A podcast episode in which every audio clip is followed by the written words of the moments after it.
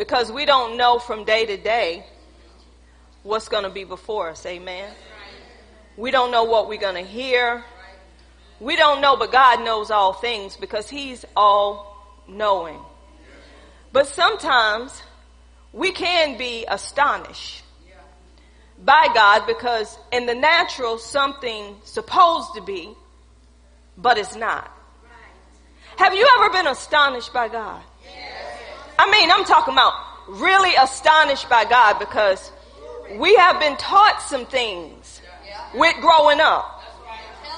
We have been transformed in ways of the natural growing up. So, you know, your parents, they forewarn you about this and they tell you don't do this because if you do this, this is going to happen. Natural things, right? But when God step in, we know that supernatural. It covers the natural. It overpowers the natural. And it leaves you sometimes puzzled. Cause you're man. See, that's why God says, my ways and my thoughts are higher than yours.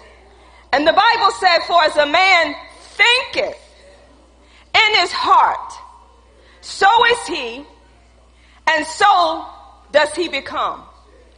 And I'm going somewhere with this because I know I serve a supernatural God. But to see him show up and to show out, sometimes it leaves you at all. It does at times. Because you know what could have been.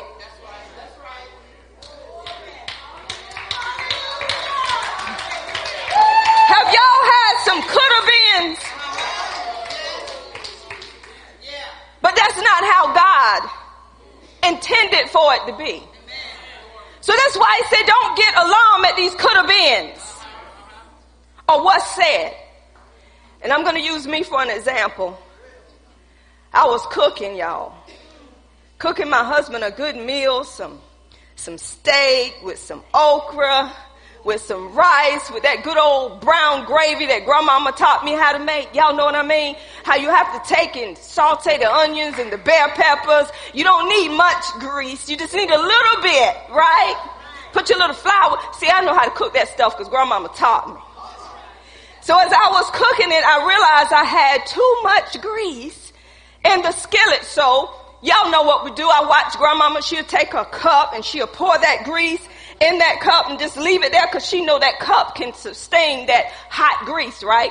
So I poured it in there and I was going on back, stirring up my stuff. But then I remembered I need to do this right here because I left the cup on the side, picked up the cup, it slipped and dumped all over my hand. So y'all know that's supposed to be second degree. So immediately, I said, okay, took me a little bit of butter, put it up there. Said, wait a minute. Okay, I bind this in the name of Jesus. I applied it. I mean, I began to speak the word of God over my hand. Did I feel the burning? Mm-mm. But then the enemy began to portray some things. He said, you remember your niece when she dumped that stuff on her, she had to go to Chapel Hill and she had to go to the burn center. I said, but I ain't my niece. So I went about my business and I kept cooking my meal, but I want y'all to look at my hand. Uh-huh. What you see? What you see? What you see? What you see? So I was on the phone with my daughter, and y'all know she's in the nursing field. So I was talking to her about what I was cooking today and what happened. She got silent. She said, "Mama, what you do?" And I told her. She said, "Mama, wait a minute. What you do?" And I told her what I did. She said, you tell daddy. I said, for what? Daddy was outside doing his little stuff. So when, when I went outside to my husband, I said, oh, I meant to tell you what I did to my hand. But look at God. Yeah. And this is what happened, y'all. I'm standing up there and I'm like, now that's God. No blisters. How many know you're supposed to get a blister? It ain't no blister. Y'all better understand what I'm saying. There's no blister on my hand. And I look back at the grease. I said, wait a minute. Look at God. what am I telling you? God is using the ordinary to do some extraordinary things to let people know I'm over ordinary. My power supersedes natural.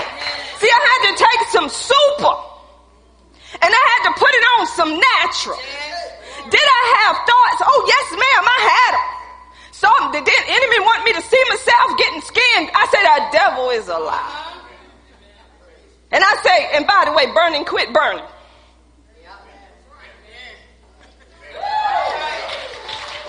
Why there today? Because this is what God told me.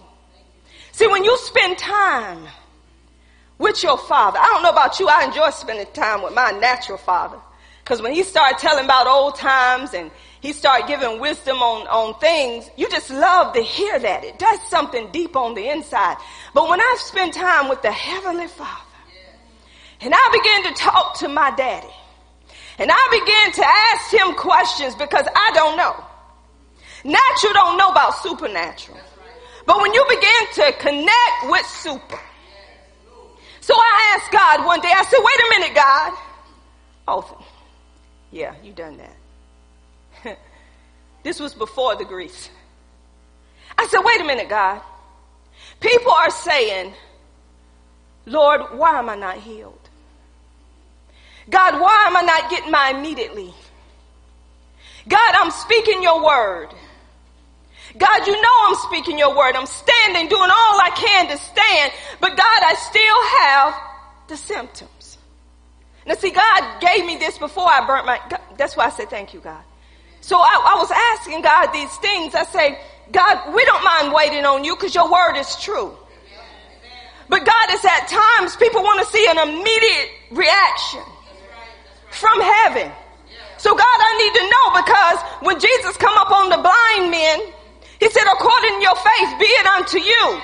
See, they were trusting in God. They were trusting in Him. Jesus knew where their faith was. It was in Him. They began to holler out and cry out to Him. And their sight were restored. I said, the man that had the withered hand, Jesus came and said, just scratch your arm out. And you should, come on, only thing he had to do is reach out to Jesus. And he was healed. I said, God, the woman with the issue of blood, they couldn't stop her, her bleeding.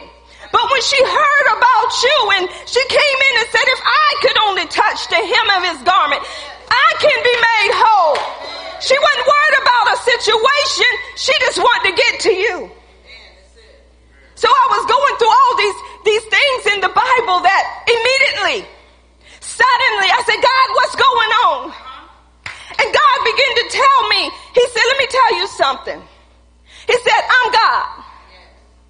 He said, and my word don't come back to me void. My word is not coming back to me empty.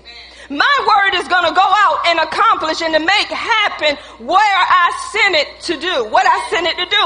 So as I sat there, I said, okay, God, I got that. Your word ain't coming back void. He said, if my word ain't coming back void, why are you waiting on something to happen that's already happened? He said, my manifestation don't come because people is waiting on something that's already happened. He said, just because you see the symptoms or feel the symptoms, that don't mean it has not happened. He said, my people wait on the feeling to leave. Before they can, he said, trust in me. He said, when you trust me, you don't wait on nothing to go. You know it's gone because you spoke my word to it. And you go on about your business. Then he began to show me this. He said, people that wait on things to leave is becoming babysitters. I said, excuse me, Lord. He said, when someone babysit children, they know when they're leaving. You drop them off that morning, you better have them picked up by six o'clock. They're going home. He said they're not going to stay with that babysitter. Now, some people try to make that happen because they want to get rid of them kids. But he said, quit being a babysitter. He said, the more you babysit something, you're trusting more in that something than you're trusting in me. You're babysitting it. You're holding on to it. He said, you got to let it go. Then he brought it back up. If you let go of it, it'll let go of you. He said, a babysitter want to hold on to it. Don't want to let it go. Oh, you okay, baby? You okay, baby? Or you look for it. Because you had it so long, so you're wondering, where's that? And then your body react to what you've been babysitting. So when God told me all that, y'all, a few days later that happened. I refused to babysit it. I ain't have time to hold on to that. I said, God, I got too much to do. So I kept on, and, and this is the funny part, y'all. When I sat down to eat the food, I said, God, this is some good stuff. This is, you know, when you cook your food, you don't taste it like everybody. I said, this is some good stuff. So my husband sat down. I heard him tell somebody, say, tell apostle you put your foot in that food. That's right, yeah. No, it was just my hand. but God did it. God did it. Everything God does, y'all, is good. So I'm going to start out this morning to ask you, what are you holding on to? What are you giving place to over God? Because when God said, be still and know that I'm God, why are you going somewhere else instead of being still? Because if he tell you to be still, don't move. That's why you got to make a connection with him. We can't connect with him because we got too many blockers. Our blockers is what man already said. So we take man over what God written over 2,000 years ago that's above man. He said, I am God and not man. Let's don't get them confused. And he won't lie, y'all. So I had to put that out there to go where God is taking us today. So Father, I thank you for this message. I thank you for the word in advance. I thank you, God, that there is power that comes through your word, God, through the Holy Spirit. And I thank you that our hearts are open and receptive on this morning to receive the word of God, the word of life. God, quicken us today according to your word. God, give your people itching ears, God, that even after this word is spoken, God, that they want to go home, God, to get back into this word, to hear what you have to say unto them personally, God. God, I thank you right now. God, that is no longer I that live, but it is Christ that lives in me because I have been crucified with Christ. So God, I'm not here to take your glory. God, I'm here for your glory to be revealed through me to your people, God. So God, I humbly submit myself unto you today. Cause it's not about me, God. It's never been about me. It's all about you. God, I want your people to know, Father God, that it's about you. It's about your word, God. I want people to know to look to you and not to man. God, I thank you and I praise you for my helper and my teacher, which is the Holy Spirit. Holy Spirit, you are welcome. Come, Holy Spirit. Release the power of God today. We thank you and we praise you right now in Jesus' name. Amen. I want to go to a familiar passage and it's in 1 Samuel, the 28th chapter. And I believe God has a word for his people. Amen. 1 Samuel, the 28th chapter. And I'm going to begin at verse 5. And I'm going to end at verse 7 for now. 1 Samuel chapter 28, beginning at verse 5. And when we get there, let us say, Amen. Amen.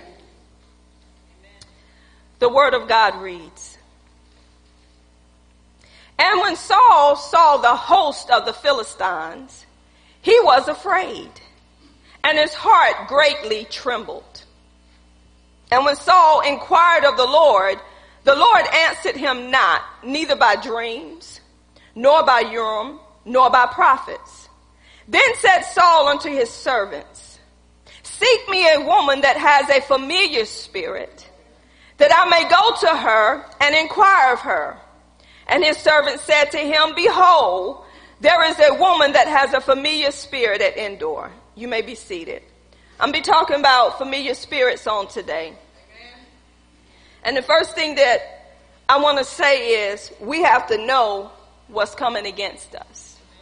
We have to know what's in the midst of us because everyone that say Lord, Lord don't know him. So we have to be so careful. The Bible said that my people are destroyed for a lack of knowledge. When you don't have knowledge that comes from the Lord dealing with different things, then you will be subject unto those things. And this is why God wants us to come together in fellowship. He wants us to come together when it comes to Bible study and all of this so we can get the knowledge that we need so we will not be ignorant of Satan devices. He don't want us to be ignorant. He want us to know, you know, what the enemy is about. So you will not be ignorant when the enemy come up on you. You will know the difference. But the problem is the body of Christ don't know the difference. Because just like Saul here, it says that Saul, he had a fear. Saul was so greatly afraid that he was trembling, y'all. I don't know about y'all, but it's some Sauls in the house. It is some Sauls in this house. Sometimes I may, you know, let down my guard and I'm a Saul. We know that fear is a emotion that comes when things happen. But what we have to know is God did not give us the spirit of fear, but the power of love and of a sound mind. Now we have to understand there are some fearful situations, but when we recognize who we are in Him, there's a calmness, there's a peace that comes upon us even in the midst of that situation. That just lets you know where you are and who you belong to. So we see that Saul, and I'm going to give you a little history on Saul. This was the same Saul that the people wanted. The people wanted Saul because they saw everybody with the king, so they figured they needed a king, but they had the king of kings, they had the lord of lords, they had the things the way that God would have for them to be. But we know that when we see somebody else with something or someone, we figure that we need that something or someone. When you see somebody with a husband and you're single, you feel like I need a husband. I'm getting too old. I don't need to be by myself. Who told you that? We always figure out what we need outside of God. I want to tell y'all something. God is an all-knowing God. God know when you're supposed to be married who you supposed to be married to. God know all about you. It's not about your he motions and she motions. It's about what God has already written for your life. You can't go on your sister's life and compare it with your life because God got a destiny for each and every one of us. We got to quit trying to hang around folks and want to be like those folks. That's not who you are. We have to understand that when people get in a rush for different things, they mess up what God has already purposed for their lives. And you got to live with those mess ups, but thank God he'll never leave you or forsake you. But you're going to still go through your mess. We're so quick to do what everybody else is doing. We begin to, en- oh God is just taking this somewhere. We begin to enjoy our lives. We begin to enjoy who we are. But then we make a connection with someone else and all of a sudden we want to change the way we talk. We want to change the way we look. We want to change the way we act and the way we react because we're not talking and reacting and acting like the one we're walking beside. So we got to get ourselves in that position that they're in. That's a tactic of the enemy and it's called rejection. We want to do everything everybody else is doing, but do you know it may not be for you to do it at this time? You never thought about a new car until your neighbor got one. You never thought about new shoes or new pocketbooks until you saw those shoes and pocketbooks. That's why Michael Kors stands strong. The name is what's making him rich. He put his name on stuff and it could be some rinky dink stuff, but yet because the name is on it, I got to wear it. Do you know I'm wearing a Michael Kors? Because of that name. When people names get famous, whatever they come out with, we want it. Because it's a pop Prada. Brahmin. Come on, names draw people. It's okay to have those things, but those things should not have you. Everybody has a style. And what we do, we follow people's styles and we say, I'm gonna do that style. Your body may not be made for that. You can't jump in everything everybody else jump in and think you're gonna look good in it, especially when you a different size or uh-uh, it won't work. Quit trying to look like the dummies in the stores. That's a dummy made of wood. They still got to tighten it up. Go around the back. They done pin it up the shape of the dummy. But you so enthused with how it look on the dummy, the mannequin, you go in the dressing room. You have the audacity to go in the dressing room because you got the picture of the mannequin in front of you and you put it on. You like, now wait a minute. That don't look like what the mannequin had. That's a dummy. So you trying to lose weight because you got the picture of the dummy in your hand and you still lose weight and it still don't look right on you. I'm going to say, do you? I met someone and when I had met them, the first thing that I told them, I said, do you? They said, What are you saying? I said, You're not doing you. You're trying to portray someone else. You're trying to act like them. You're trying to talk like them. You're trying to do what they do. But who are you? I say do you, and when you do you, the anointing that God has upon your life will show up and show out. But if you're trying to do somebody else, you getting tired of doing it and it ain't working because that's flesh doing it. Do you? See, I can't, I don't like people being one way and then they being another way. Be who you are. Don't change like the weather. Got something to tell y'all. I don't know about you, but I like the cooler months, not too cold, right? Where it's not too hot. But God made seasons. And whatever season we're in, we stay in that season till that season change. Some of y'all are coming out of your seasons. You're trying to get ahead of season. You're trying to get ahead of, you know, a little child got to stay in a little child's place. Meaning that if that's a little child, you're not bringing that little child up to be a woman. You don't give that little child no more than that child's supposed to have as being a child. That means that you don't subject that child to grown folks' business when they are children. That means that you don't talk a certain way around the child. God is saying something in this room and I haven't even got to the message. You do not put that child in a place of being an adult when they still a child because they're not enjoying being a child. You don't make that child a babysitter so you can hang out and do your dirt. The child got to grow up. So what the enemy is doing, he's portraying a little me. A child stays in a child's place. When we was growing up, you did not sit in a room with grown folks and had your eyes bucked like you waiting for something. They tell you, leave. This is none of your business. You need to get up and leave. Now we talk in front of little kids like they're grown. Then little kids go to school and talk to teachers like they know more than the teachers. This is what the enemy want. This is how rebellion start, y'all. We want people to dress a certain way and look a certain way, but they got to be who they are. Don't hang around people that's this way and you ain't got yourself don't know who you are because you're going to try to become them and it don't work for everybody. This is why you have to tell truth. Don't ask me something because I'm going to tell you the truth in love. That's not you, baby. Do you? You can't do everybody. Be who you are.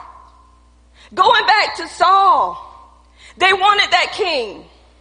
They wanted to be like the other people with the king.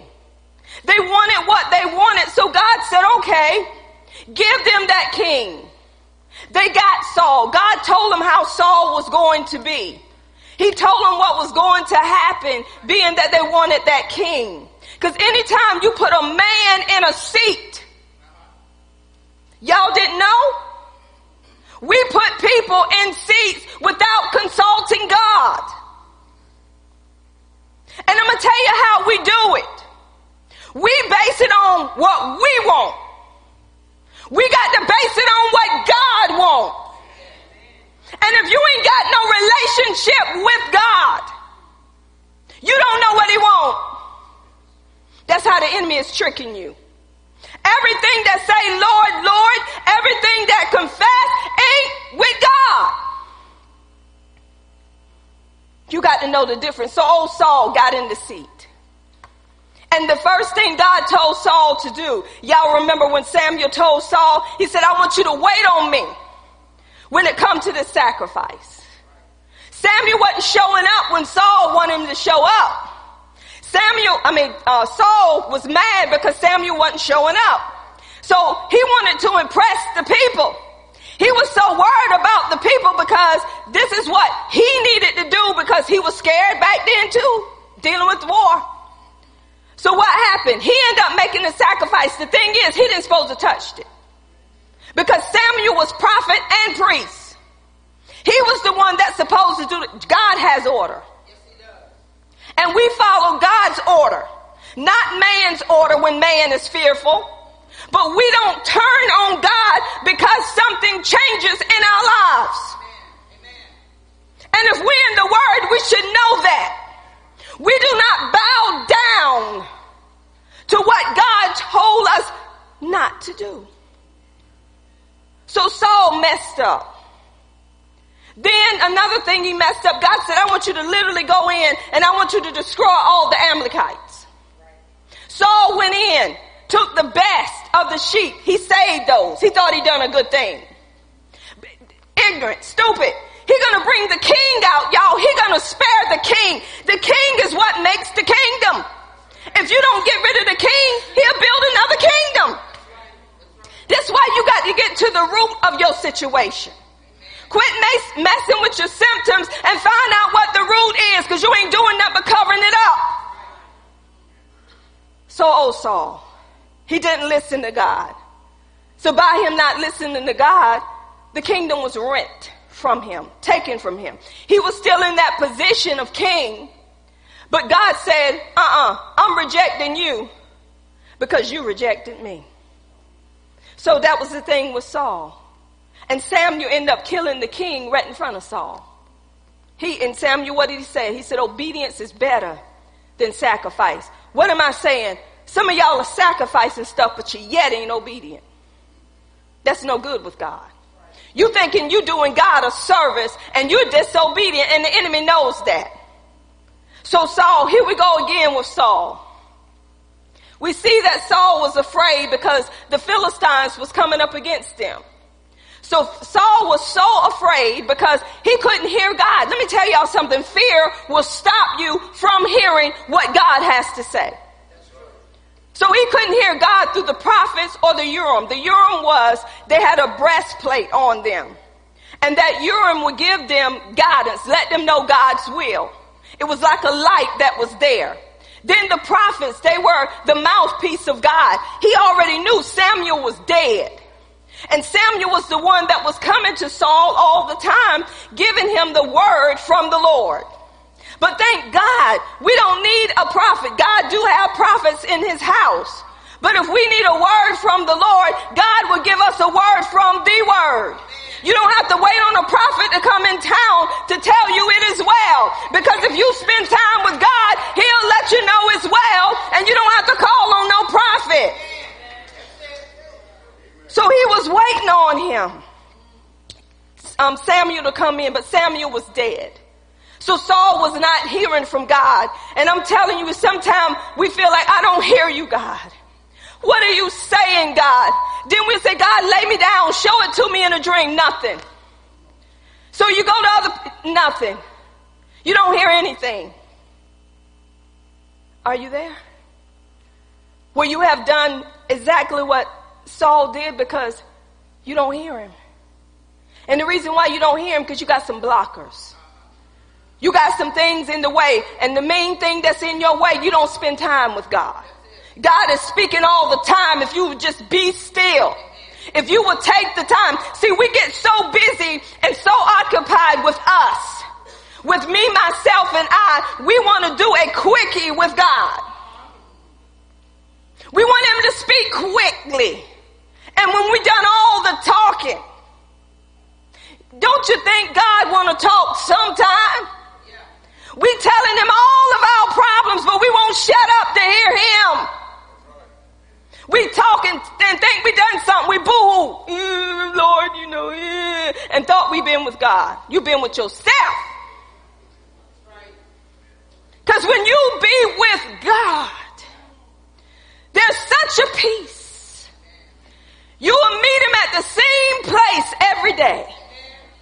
The same spot. Y'all have a spot in the house. And I meet God there every day. Just give me my green tea, my Bible. I don't need no breakfast. I got all the breakfast I need. And I'll sit in that, y'all ain't even got rid of that recliner. That thing look like it's about to go. But let me tell you something. My brother know about that chair, don't you, buddy? They'll come to my house and that's the first chair they want to get in. So one day my brother, he's a witness. He got in my chair and he was about to sleep. My sister got in the chair. She said, oh, this, where you get this chair from? Where you find this chair? This chair sit good. They want to know about my chair. It's the anointing. It's the peace of God. Cause I sit there when my daughter come home, you know, you want to study at a table, right? No, no, no, no. My daughter takes my chair. She get in the chair and she stay in the chair for hours. Is that not right, honey? She don't move out of that chair for five, six hours. Who does that? Me. Glory be to God. So when somebody come get in that chair, they say, where did you get the chair? Amen, apostle. Apostle, don't you get rid of that chair. Cause it's something about that chair. That's where I meet my father and I'll sit there and I'll talk to my father and I say, what you got to say on that? Oh, excuse me. I, I was talking over you. What do you want to say about that? So God will begin to speak. Cause I don't move. I say, I need to hear you. And if I don't hear him, I say, okay, then I'll just be still. I won't move. We don't get in a rush with God. We don't get up and just zoom out the door. See, I want to say, God, here am I, speak. See, that's what Samuel did. Speak, Lord. Your servant want to hear you. So see, when things come in your life, what is the first thing you run to? That's your idol. That's who you idolize because that's where you go. But when we go to God first and foremost, that's where we been. So this is where Saul was, y'all. He was so afraid. He wasn't getting no answer from God. And we get in a place that we don't get an answer for God, so we have to go to man. And we have to ask man, what do you think about that? What do you want me to do? How you want me to do? And we take man at his word, but yet we have not heard from God. So what he did, the very same man that cut off the familiar spirits, that cut off the wizards, the sorcerers, he gonna say, find me, seek me someone with the familiar spirit. Let me go there. We tell people not to do something. But when things hit our lives, we do the very thing that we tell people not to do. I'm going to tell you why. Because we're not in the place we need to be with God. You cannot tell somebody to be still and know that he's God because you heard the verse, but you ain't never still. Look at your neighbor, say something is wrong. Say you better not fall asleep on this service. That's why you're missing it. So Saul says, seek me out a woman. And guess what? Even though he cut him off, there was still somebody out there. Don't you think that the enemy, just because he ain't messed with you in a week, that he ain't out to get you? So why was he going to a familiar spirit? A familiar spirit, y'all, is a spirit that's familiar with you, your history, your family history, your weaknesses, and your strength. So what happens is those spirits are assigned to find out things about you. Let's go back. When evil entered the world, the imaginations of people's hearts was wicked continually. Their thoughts, everything was about sin. Everything they did and thought about was sin. They were sinners. Remember in the Garden of Eden, God took man that he had created and he put him in a place. He put him in a place of peace. He put him in a place that was so full of God, so full of everything that they needed, that every which way they went, it was so good. There was no evil present. They were living a life, a luxurious life, a life that was so full of Him. Can y'all imagine that? No worries, no troubles. Walk around naked and wasn't even bothered. Some of us won't even walk around naked in front of our husband because we bothered about the belly, we bothered about everything else, and then when you look at the man, why you bothered? See how the enemy done trick you? Trying to hide all that from your husband, and your husband look like Santa Claus.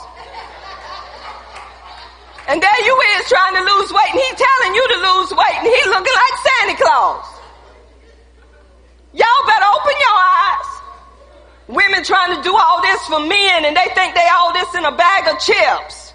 We in it together, baby. Come on. You help me with my shoes, I help you with yours. Come on, somebody.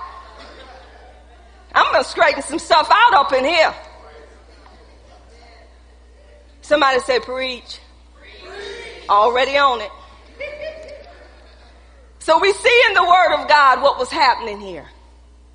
So going back, God put man in a place, y'all. In a place where we're free of worry, we're, free of, of, you know, bills. Everything we needed was in that place. The enemy knew that. The enemy did not want us in that place. He even gave man the woman that was already in him, already a part of him. The man had everything he needed. He said, I want both of y'all to subdue the earth. I want you to replenish the earth. I want you to replenish it with little ones just like me. I want the earth to be so full of many me's. So Adam and Eve, they, they had to hearken unto God, listen to what God was saying. So y'all know what happened. Here come the enemy. But this is where I'm going. The enemy used the serpent. The enemy has to use what God has already created. God has created thrones. He has created what? Principalities. He has created the angels. Everything that was created was by God and nothing would have been made if God had not made it. Satan didn't create nothing. Satan is mimicking God's creation. So he took the very serpent that God had created. He used that serpent. Eve was familiar with that serpent because they were in the same garden. So don't think just because you save that the enemy is not going to come at you. You're the very one he want. And he had to use man. Guess why? Because they had the dominion. They had something that he wanted from God, and the only way he can get it was through man. Because God had given man the dominion. He had given him the right to rule and reign on the earth. He was over everything on the earth. And the enemy say, that's my place. The Bible says in, in Ezekiel 14, he said that he wanted to be, to be exalted. He wanted to be up there in that high mountain. He wanted to be exalted. He wanted to be above God. But then it said that he wanted to be like, get it? Like God. That's when he said, okay, I'm going to mimic everything that God do. I'm going to mimic it and make it look like God. That's what he did in the garden. He took the word, he twisted it. So the enemy know the word. But he take the word and use it for his benefit to come all up in your business. So what the enemy did, he used that to get dominion over the earth. He is the God of what? Of this world. The enemy do have power. He does, but he has to have somebody to operate through. He has to have somebody to use, y'all. The enemy is not crazy. The enemy set this up because even when you look in the Bible, David knew that he was born in what? He was conceived in it, right? He was shapen in what? Iniquity. That means iniquity is something that's repeated, repeated, repeated, repeated. A transgression is you know, but you keep doing what you know, right? Sin is where you miss the mark. But when you get all of them together, you got something going on. So the enemy knew this. So what the enemy did, y'all, think about it. If you coming into this world and the world is full of sin, from the moment that you are born, the enemy watch you. He know your fears. He know your downfalls. He know what you like and what you dislike. He know what buttons to push and what buttons not to push. He know what goes through your generation. That's why it called generational curses because they go from generation to generation. But through Jesus Christ, those curses have been broken. But don't think those curses didn't leave behind some stuff. So he know all of this. So what he do, he watch you. He watch you because guess what? Greater is he that's in you than he that's in the world. He know eventually you're going to accept the Lord. You're going to accept Jesus as your savior, but he said, I need something on you. So he know your weaknesses. So he that's what a familiar spirit does. A familiar spirit watch your weaknesses, watch your strength. You know how sometime when you grow up, you may have, some people have their little wedding book and how they want their wedding, what kind of man they want. They just name everything out and they tell their friends about that man. And all of a sudden you meet that man. And know what people say? That's just God. No, it's not. The enemy know your weakness. Because all you talked about was that man or that woman when you grew up. So the enemy bought you a man that you felt like could love you, bought you a man that can wine and dine you, bought you a man that could take care of you. All of these characteristics you saw in this man. But the familiar spirit knew this, so that familiar spirit just put a man in front of you with things that you are familiar with to get up and testify in church and say, God sent me a man. The devil is a lie. Sit down. That's why you got to have someone that's in a place with God, not to connect with your mess. That's why God put shepherds over you. Because sometimes people think they know everything because, see, that flesh is hyped. Save folk. So he have a familiar spirit. This is what Saul was doing. Saul knew about these familiar spirits. So he went to this lady, but this lady knew, now check this out, even the devil trembled at the name of Jesus. This lady knew that they were cut off.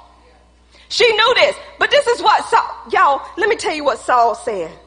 Saul said this, the woman said in verse 9, and the woman said unto him, Behold, thou knowest what Saul have done, how he have cut off those that have familiar spirits and wizards out of the land. Wherefore then liest thou a snare for my life to cause me to die? This woman, that was working all this stuff knew that if she start back up, she gonna die. And she was afraid because she know God is a mighty God. Even the devils know that. Ask your neighbor, say, well, what's wrong with you? So listen what Saul said. She didn't know it was Saul. And Saul swore to her by the Lord. Y'all come. Uh-huh. I'm going somewhere. Y'all better know your word. Catch it. And Saul swore to her by the Lord, saying, As the Lord liveth, there shall no punishment happen to thee for this thing. You lying demon. If God said it, God ain't gonna change his mind. Y'all better get, y'all know what? Right now, who y'all consulting with? God ain't bringing this in here for no reason. Because if God told you something, God is not to change his mind. So how can Saul stand there and say, I'm swearing by the Lord? See, you got some desperate people. And they do desperate things and they use God's name to get it done. It's in the church. It's in the church. You better know who you're serving. So look at here. Then said the woman, whom shall I bring up unto thee? And he said, bring me up Samuel. And when the woman saw Samuel, she cried with a loud voice, and the woman spake to Saul, saying, Why hast thou deceived me? For thou art Saul. How would she know that? Because she knew that Samuel and Saul had a connection. But I want y'all to check this. So after all of this, this is what? Manipulation. This is deceit. Y'all better know the attributes of the enemy. The enemy will manipulate you. He will deceive you. He will make you think that what you're doing is God and it ain't. And that's why when people come in your life and they put up a stop sign and they say that ain't God and then you still do it, you got a door for the enemy. Everything that look good ain't good. So guess what happened? And the king said unto her, Be not afraid, for what sawest thou? And the woman said unto Saul, I saw gods ascending out of the earth. Gods. And he said unto her, What form is he of? And she said, An old man cometh up, and he's covered with a mantle. And Saul perceived that it was Samuel, and he stooped with his face to the ground and bowed himself, ignorant on the sea. Now look at this. A familiar spirit is going to operate through someone that you are familiar with. The enemy use whom you are familiar with. I'm going to give you an example of me. I never got to know my mom. I saw her on pictures, but I never got to know her. And I remember that I was afraid because y'all know how you hear all this stuff and you don't want nobody coming to you for nothing, right? So one day I went to this, um, one night I went to this service and there was a lady that I knew at the service and this lady, you know, God would speak with this lady and I trusted this lady, but for some reason I told my, the lady I was with, I said, I need to go to this lady house. I don't know why. Y'all, I had an unction. Didn't understand it. I said, I don't know why, but I need to go to her house. She said, well, if you saying it, I'm to take you because God used you and you're not off. You may not understand it, but I'm to take you. So when I went to the lady's house, y'all, the lady opened the door and said, I've been waiting on you. I said, Oh, Jesus. Now I'm scared. She said, I've been waiting on you. So I took a seat on her couch. She had her eyes closed and she began to point at me. She said, God said, receive my servant. I said, oh, geez, my knees start knocking, y'all. I was sitting in the chair, my knees knocking. I'm trying to hold it together because I knew that I, God wanted to give me something, but I didn't want to receive my mom. But understand this, God will use who you're familiar with so you won't be afraid to, right? So after she told me all that, I said, but before she told me, God to give you confirmation. I had another lady that was in over to my house and we was on the treadmill before this. And that lady looked at me. She said, God said, You're not receiving his servant. I said, Jesus, Jesus. I ain't pay no attention to that. But this second time, when she said it, I knew. because God will come to you twice. I said, okay, God, I'll do it. So I got home. I got up under my husband, sinner, Lord, sinner. Scared, y'all. But then I say, Lord, you sinner. Whatever message you want to give me, sinner. Y'all ain't lying. It may have been not even a week. When I laid down, I walked in a room. This lady was on the chair. Her hair was long, and she had a gold streak in her hair. And she looked at me. I said, Are you my mother? She said, Yes, I'm your mother. And we stood up and we touched hands. And she began to speak in a heavenly language. And as she began to speak in her heavenly language, I was just standing there. But when I began to speak in a heavenly language, she went down and I stood up. God said, what I'm doing, I'm passing that mantle. A mantle, y'all, is when somebody finish their work on earth. God gives that mantle to carry on his work. God uses somebody to carry on where that person had left off. So God said, he wanted me to receive that to let me know this. Now, let me tell you how trick the enemy will trick you. I'll give you an example in the Bible. Remember Elijah and Elisha? Elisha had to succeed Elijah. So before Elijah got caught up, he had to follow through with the plan that God had for people to be put in place because God knew who he wanted to have in place. So anyway, the next dream that I had, I saw a woman on the pulpit. The pulpit, the woman had dark clothes on. She had a dark hat on. She come off the pulpit and she grabbed my arm. I said, are you my mother? Never said nothing. Never. Just holding on to my arm tight.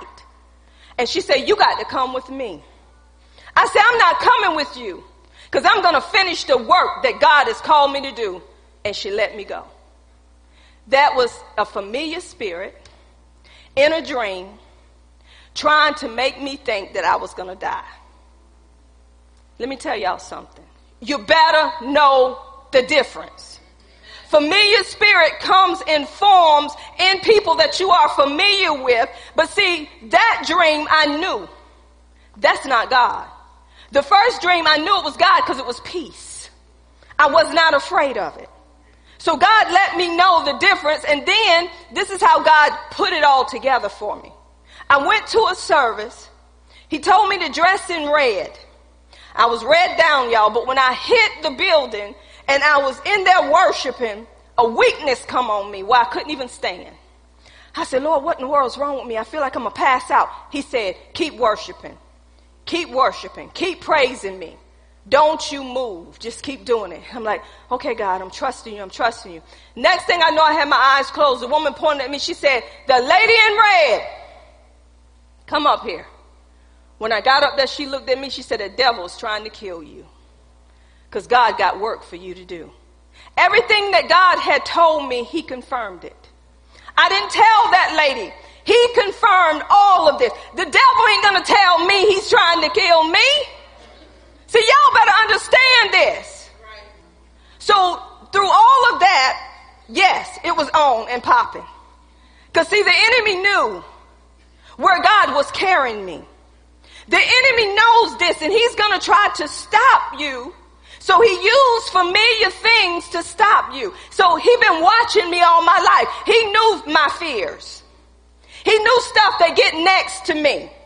And a familiar spirit will follow you and make you think certain things that are happening that are not happening. And this is how a stronghold is formed in your mind because you believe the lie and when you hold on to the lie, it sets a fortress in your mind and become a stronghold, but it begins with a familiar spirit. If you have the same patterns over and over again and you don't understand. You keep doing the same thing you think it's okay. That's because that familiar spirit, I'm gonna go somewhere with this, covetousness. If you grew up in a house where you covet a lot of things, you covet what your sisters have, you covet what your friends have, you covet everything you see somebody with, that's covetousness. So the enemy know your weakness. So that familiar spirit send things to you based on your weakness to get you to fall prey for it and you think it's God that gave it to you. But it's covetousness and it's coming through a familiar spirit. If you have things in your home that's going on in your family, incest, adultery, fornication, that spirit of perversion, the enemy watch the patterns. And what he does is he make you feel as if these things are right and they're not, and then you pass them on to somebody else as if they're okay. Daughters and and um, fathers sleeping together. People say it's okay. It is not okay. So when you see things like this and you give them the truth, the enemy is going to oppose the truth to make you think, well, we all can. That's familiar spirits. They get familiar with you. If you got hurt in a church, church hurt, the enemy is watching your hurts. He's watching how you react to people. So he bring people up to you to have you to blow up. You have a spirit of suspicion now. Everybody to you is suspicious, even if they say hello. What you say hello to me for? Cause he done built something. That spirit got something on you. So you don't trust nobody. You build up a wall. So everybody's always out to get you. And that's not the case. The enemy want to oppose truth, y'all. He wanted to oppose truth. He's out to get rid of truth, but he can't. So that's why he deceived. This is why he used wickedness. This is why he's so subtle. In the church, everybody that give you a word of knowledge, this witch or whoever she was, sorcerer, bought up Samuel, but it wasn't him. And I'm going to prove it to you. Was not him. And Samuel began to tell Saul the same thing he told him in the beginning. The devil is familiar with your prophecies you get. He's familiar with this stuff. So when somebody you see that you never saw before, they come in and they tell you something, you better check the fruit. You don't go by the signs and the wonders, you go by the fruit. You shall know them by their fruit. God's fruit is good. You ain't gonna have no profit with evil fruit. See, you ain't checking the fruit. Only thing you doing is grabbing hold because they told you something. You got to know what's behind what people tell you. The life that they're living is their fruit good. Even Jesus saw a tree that looked good. But when Jesus come up on that tree, he said, wait a minute, I'm cursing you. You trying to show me something that you're not. You're known by your fruit. He said, I see the leaves, but where's the fruit, apostle? See, everybody want a word, like Saul. Everybody wants somebody to prophesy. Because you're too lazy to get in the word and know what the word is saying to you. I got a situation, I don't know what to do, but God does. He knew you was gonna come up on that situation before you came up on that situation. He's an all-knowing God. God, if you can't tell me, nobody can. See, we're grabbing everything because we get lazy. We want somebody to tell us it's all right, but you should know it's all right before you ask them, is it all right? You better know these familiar spirits because they're in the church. A word of knowledge is what we get through the gifts of the Spirit. But you better know what fruit is operating with that word of knowledge. Because Samuel supposedly told Saul what he already knew. That familiar spirit used this person, this form, what he was familiar with to get next to Saul. This happens. But check this out, y'all. Go with me and I'm going to show you how you have to know what the word of God is saying. Luke 16. How do I know? You know them by their fruit. In Luke 16, this is what happened. Look at verses 26 through 29. It says here, this is what happened. Y'all know this is Lazarus and the rich man. The rich man wouldn't help Lazarus. Both of them died, but one went to a place of hell and the other one went to paradise, right? So both of them was in a, a, a holding place. Is that not right? Listen to what happened in this verse. Okay. 24. And he cried and said, Father Abraham, have mercy on me and send Lazarus that he may dip the tip of his finger in the water and cool my tongue, for I'm tormented in this flame. But Abraham said, Son, remember that thou in thy lifetime received thy good things, and likewise Lazarus evil things. But now he is comforted, and thou art tormented. And besides all this, listen at this. Between us and you there's a great gulf fixed, so that they which would pass from hence to you cannot, neither can they pass to us that will come from thence. And th- then he said, I pray thee, therefore, Father, that thou will send him to my father's house. Check this. For I have five brothers, and they may testify unto them, lest they also come into this place of torment. Abraham said unto him, They have Moses and the prophets, let them hear them. And he said, Nay, Father Abraham, but if one went unto them from the dead, they will repent. Check this. And he said unto him, If they hear not Moses and the prophets, neither will they persuade, they be persuaded through the one that's rose from the dead. God is not going to send you no dead person.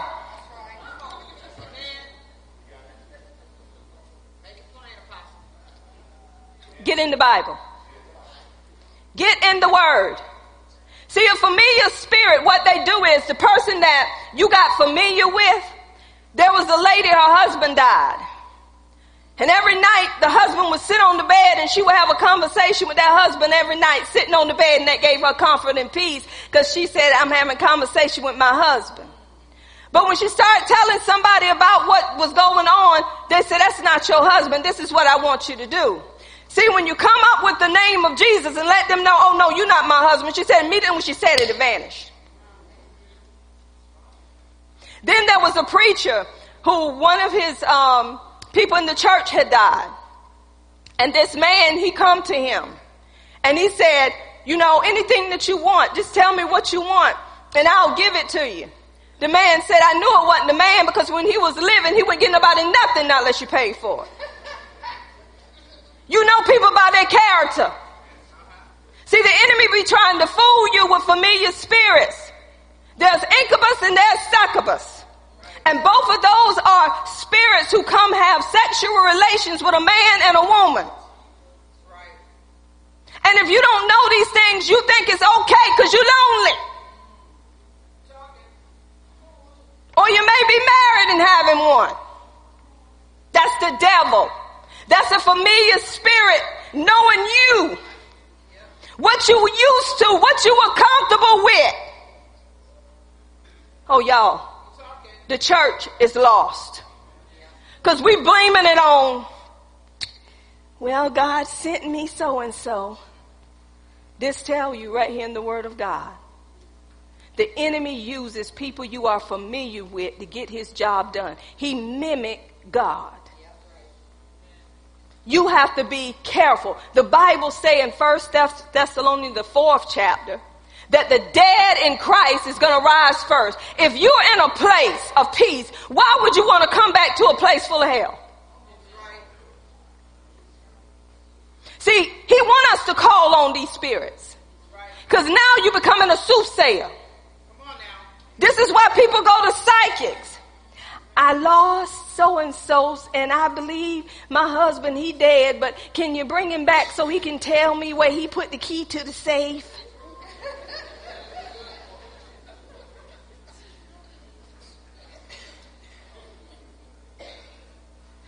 Psychics.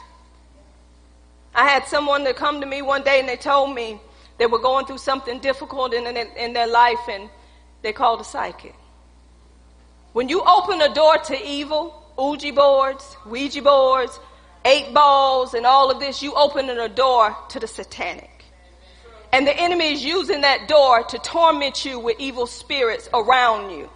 If you have objects and things moving in your house, it's because it's something that was in that house that the enemy has attached to and using it to scare you, to bring fear. And that's why you stand up and you denounce anything that you have opened a door to for the enemy to come through. God don't scare you like that. And I'm going to tell you something. You better know. Because the enemy use your weaknesses. This is why. Even in marriages, the enemy know the weakness of a man. Could be a woman. that man was in a family, if he's in a family and all they did was mess around, that's all they saw. So that child is raised in that environment. So the enemy is watching that child to see what that child does. That child end up portraying what the mother or the father was doing. So when that child grows up and gets married, the enemy say, okay, I got something on you. So it's okay for you to mess around on your wife. It's okay for you to mess around on your husband. It's okay for you to do these things. So he sends somebody to entrap you to mess up your marriage because that is your weakness. I'm talking about church folks too. That's your weakness. So he's going to use that. That's why you have the word of God to tell you to flee fornication. These things we pass through the generation, but we're not under that curse no more. Jesus had did what with the curse?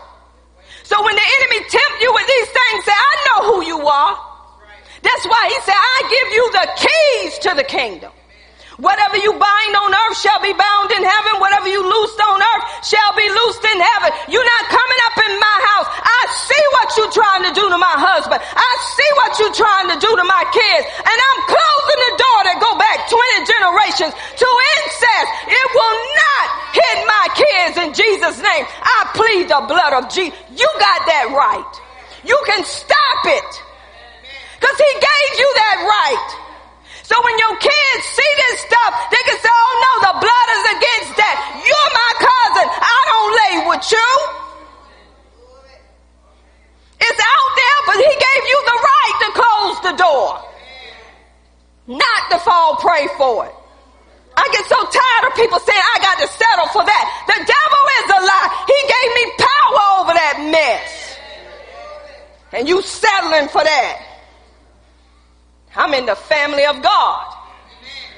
And that family don't have that in there. And you ain't coming in my house today. That's why God show you stuff in your kids. Cause he said, I want you to handle that. Y'all didn't know what discerning of spirits is? Huh? The part of the gifts is discerning of spirits so you know what spirit is of. I remember I was ministering to a guy giving him the word, and he couldn't do nothing but look down at my chest. I say, in the name of Jesus, I bind you, you lustful spirit. I'm up here. My husband's standing right there behind me. It didn't have to take my husband to knock him out. Because the Holy Ghost is arresting him. See, I get so tired of people. You want your man to do something for you. God has given you the power. He's giving you the right. Some of you women don't want to say nothing because you want to make your man jealous or you want to think you still got it. You better check out the spirit that's using you to make you think you still got it. And the reason why men is looking at you is because you carrying a spirit that you won't close the door to so everything wants you. That's a familiar spirit that has come familiar with your ways. And then if that familiar spirit hit that man and all of a sudden that man say, my God. Now that familiar spirit says, see, I told you they want you. It's because you want them to want you. Hmm. Y'all better know. Come on, this is foolishness. That's why you better know what the word of God is saying. Whatever you keep entertaining is because that spirit is familiar with it. And if you don't get, get um, away from it, it's going to create a stronghold in your life and it's going to keep you in bondage and you're going to come up with every excuse to keep doing it. But thank God for the people that God put you around and allow them to see what's going on in your life because some of us don't want to see it because we love doing what we do. It's time to understand what the Word of God is saying. There's a familiar spirit that's in the churches. And people think that that spirit is of God and it's not of God. Because the enemy uses the word of knowledge because he watch you. He see things, how, again, how you going to know? By their fruit. You're going to know them by their fruit. God is about love and not hate. If you got a prophet prophesying over you and they're hating their neighbor, huh, that ain't God. Come on, know them by their fruit. Because God always come back with love. So this is what Saul did. And Saul got punished for that. Go with me to First Chronicles 10. Somebody say, that was Samuel Pastor. God is sending people back to forewarn you. He already knew what he was supposed to do. Right? Look at First Chronicles 10, 13 through 14.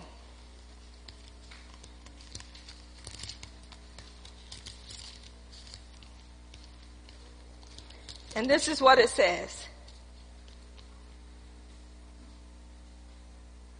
I'm gonna make sure it's this First Chronicles 10 or is it Second Chronicles? I'm gonna find it. It must be Second Chronicles. Anywho. I want to make sure I got a scripture to um, back up. Is it Second Chronicles 10? Have anybody got there yet? 13 to 14. First Chronicles. I was in the right spot? Okay. I know why. See there? Okay. So it says, So Saul died for his transgressions which he committed against the Lord, even against the word of the Lord which he kept not, and also, listen at this, for asking counsel of the one that had a familiar spirit to inquire of it. There go your proof. Some people say that was Samuel that she conjured up. No, that was a familiar spirit using a form of Samuel to make him think that that was God's way and inquired not of the Lord. Therefore he slew him and turned the kingdom unto David, the son of Jesse. Come on, study your scripture. This is why you have to know truth. When you know truth, nobody will be able to fool you.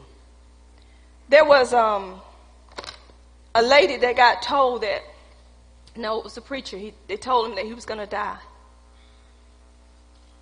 And he looked at them and said, no, I'm not because he knew the word of God. He knew what God had prophesied over his life.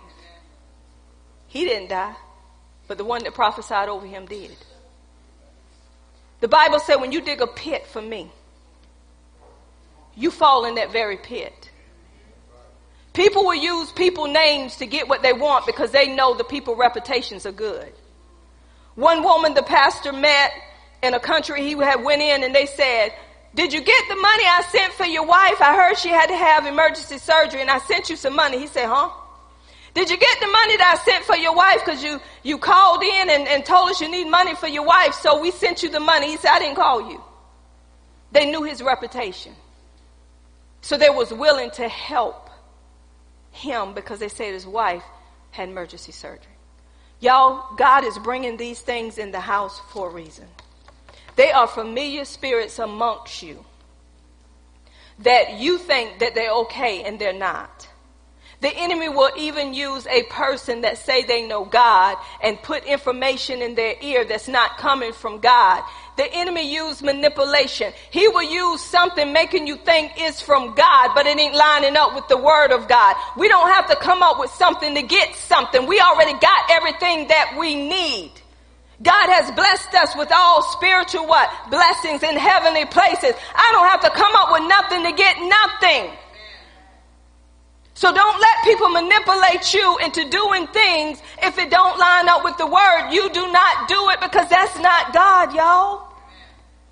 So God is saying, it's time to put away all your other gods.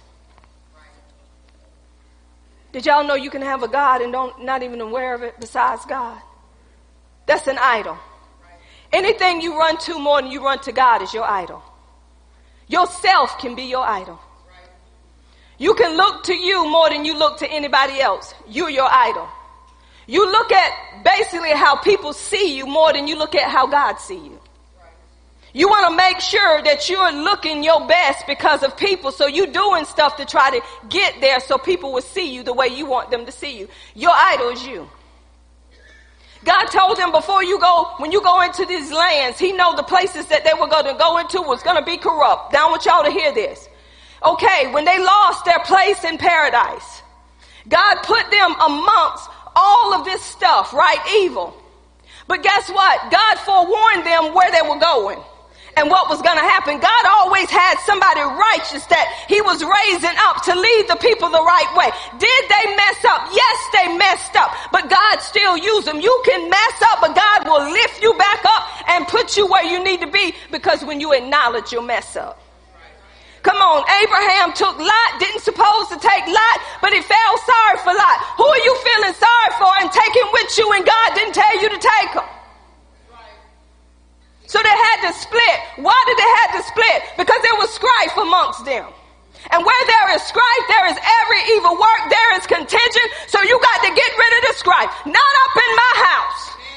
So Abraham said, choose which way you want to go. You go left, I go right. You go right, I go left. Why? Because he was focused on his creator and maker. No matter where you go, God is going to bless me where I am. But you can't come up in here why are you hanging around an offended person? Why do you keep hanging around a person that's an adulteress, that's committing fornication? And they already know what they're supposed to do, but you refuse. They family. I've been knowing them all my life. Evidently they don't know you. Because they knew the God you serve, it should be driving them. So they departed ways. But then when they departed ways, y'all see what God told Abraham to do. Now you got strife out your way. Let me show you something. Look at all of this.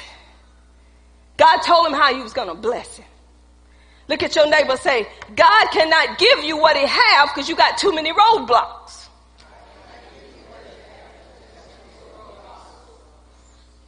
Got rid of him, God showed him, but then guess what? Lot needed Abraham. Abraham knew who, he served. He had 300 men to go in there and rescue Lot. Guess what Lot did? He saw Sodom and Gomorrah and it looked beautiful. It looked so beautiful. It was so green. It had everything. So he went and dwelled there. He acted like he was living. And poor Lot had so much homosexuality around him. Men lusting after women. men. Women that ain't want the women, they wanted the men. So Saul, uh, what was his name? Lot was amongst all that stuff. So God had to tell Abraham, he said, guess what? He said, I can't keep this from Abraham. So Abraham began to intercede. Y'all know that part. He began to pray on the behalf of Sodom and Gomorrah, right? But then there was not enough righteous over there to make it. But y'all know Lot came out. But when Lot came out, Lot was trying to help the men that come in. You can't sleep out here. Come in my house. Let's close the door. So guess what? Lot was going to send his daughters out there for the men. I want them, I want them uh, women. I want the men. Open the door. But the angels of the Lord brought Lot and his family out. But this is what he said. He said, don't look back. Don't look back. You're going to turn into a pillar. Don't you look back. He was blowing up Sodom and Gomorrah, but he bought them out. I'm here to tell you, God said, I bought you out. He said, why are you going back to the place? Why are you looking to the place? Why are you looking to the out of? Why you still want to be popular?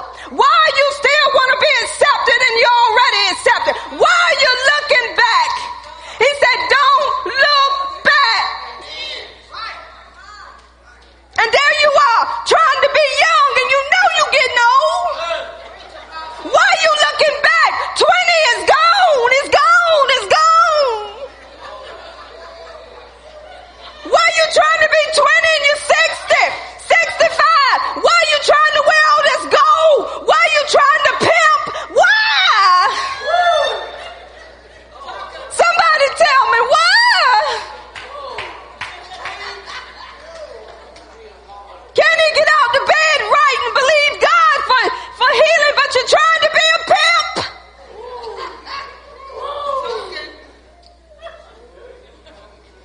Don't look back.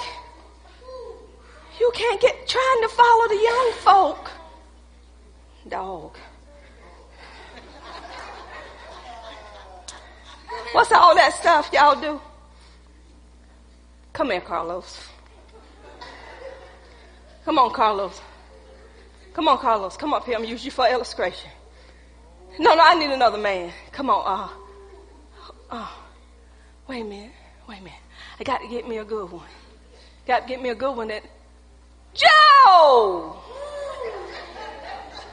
Come over here, Joe. I'm going to show y'all something. Look at your neighbor say, Don't look back. Don't look back. So, what you looking back for? Grace supposed to be your glory. And we covering up the glory. Ain't that right? Kim, you see them things? Cover them up, girl. Okay, y'all just met. You men just met. Show, show how you do when you just met. Go, go do it. Y'all do more than that, please. Y'all do more than that. Y'all do more than that. Come on, come on. How you doing? Somebody come up here. Somebody, I guess they part of Miracle Temple now. They, they don't look back, right? But then when they ain't in Miracle, what's up, dog? Yeah, you gotta go now, man. Y'all know what I'm talking about. Do it, do it. He talking me, guess what he said? Yeah, that's it. See what I'm saying? He trying to act like he don't know. Go and lick them lips. Yeah, baby. What's up? What's up with the licking of the lips? What that mean? Anybody? Help me. Thank you, Mr. Roy. What else is the somebody help me? I want to help somebody. What is the licking of the lips, men?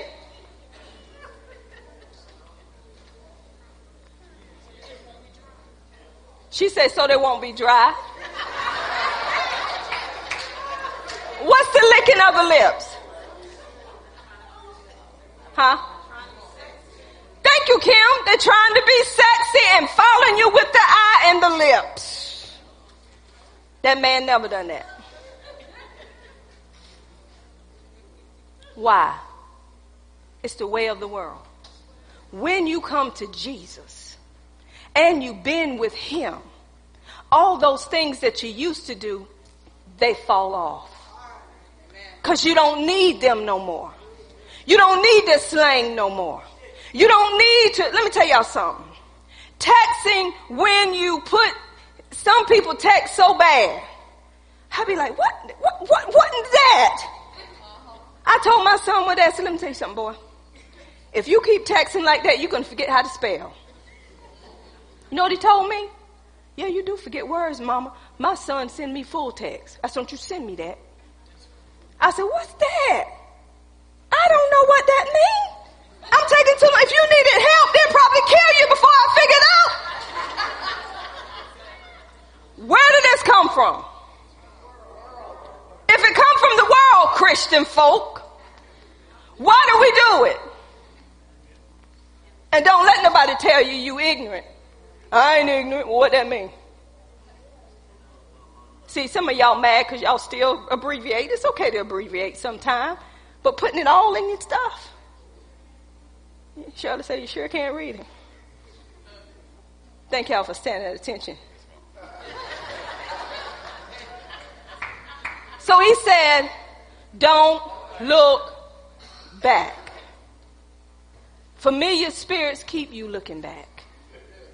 And they keep people on you to help you to keep looking back. Because once you come together in marriage, ain't no more Lucy Sue or Mary Magdalene. It's your wife. And the enemy, the familiar spirit, is making you feel like, oh, you don't have your swag on no more.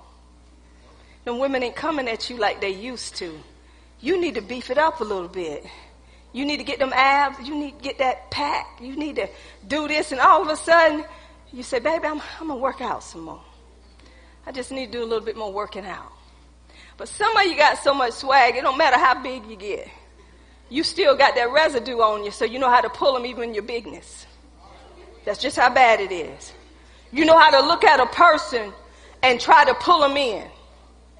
Cause you done been out there so long, you ain't cleaned yourself off with the word of God. Your thoughts is still wrong. See that familiar spirit know where you are. Mm-hmm. So it's, the, the devil uses that to tell you this is where you need to be. Change your look. Change it up a little bit. You ain't getting them looks like you, you know you should be. Y'all, when I go to the store or something like that, I don't try to wear no collar. I'm just who I am.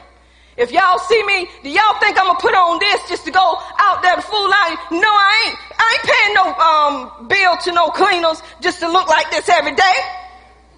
No, I'm gonna put on me a pair of jeans. I'm gonna put on me a t-shirt. I'm gonna go about my father's business, and I ain't trying to get you to recognize I'm no apostle. I am who I am in Him. I don't have to put on no pumps to say this is who I am.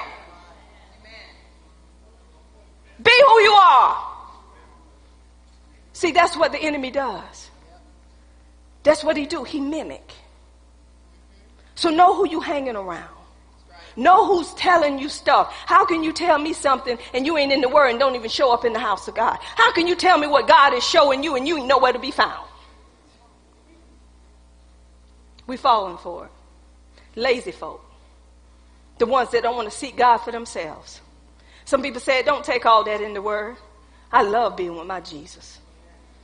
People say, I don't see you driving. I'd rather stay in my rocking my recliner and let him drive on. My husband do his thing, I do mine. Not that my husband ain't in the word. But I, I got cars in the driveway. But I'd rather, y'all, I even have a problem going to get my nails done. Because I don't want to leave the word. Dag it. Is it that time? Dag it. Me and Apostle be on the phone. Dag it. I got, I got to put this down to go up there to wait. Dag it. I'm to take that stuff off. Ain't worth it. My me time is with Jesus. So that's why y'all don't see me driving around. That's why y'all don't see me. I'm in the same place every day. Jennifer do see me walking the dog, though, don't you, Jennifer? Jennifer blow at me. I'm going around the block. I'm coming back in my house. don't crank up the car not unless I have to. See, that's a good man. He crank it up for me and said, what you need? Well, go out and get this right here. You want to go? Mm-mm. I'll stay right here. I don't mind waiting. God has given me some revelation. I ain't leaving this seat Amen. before God get finished with me. Amen. You want to ride with me to room? No, no, no. Go ahead. Then I say, he back already. Y'all better understand. God is taking us to a place. And as he give it to me, I want to give it to you. Because I don't want you to be ignorant of Satan devices. I want you to know which way he's coming, but I can't do it by myself. You got to be willing to go search the scriptures for yourself. You got to be willing to lay down other things and put God first. Why is it when we want to do something, we can find time to lay it down? But when the house of God wants you to do it, you ain't got time. Why is it, y'all? Come on, think about it. You got time to go where you want to go, but soon as somebody asks you to do something for them, you can't find the time, but you got time to make time for what you want to do for your looking good. Something is wrong. We need to get it right, y'all. There's a familiar spirit lurking, even amongst us. And the church is too blind to see it. Because you want a quick fix. So God is saying that familiar spirit know about you because it's been following you from birth. And even when you step over to the kingdom of light, he's using your weaknesses and your strengths against you to stop you from getting to the destiny that God wants you to get by using the word of God because he's opposing the word. And that's what the enemy is doing. Come on, give God a hand clap of praise. There's more to it, y'all. I just gave you a little bit of it. But God is opening these doors for a reason because people are being fooled. The Bible said that the elect would even be fooled. And if you're not in your word, somebody will walk up to you and you'll think that they're in the right place and they're not. That's why your discerning of spirits have to be on. Let's have the ones that have the announcements to come on up. And I'm going to share this with you to let you know that God will not let nobody fool you.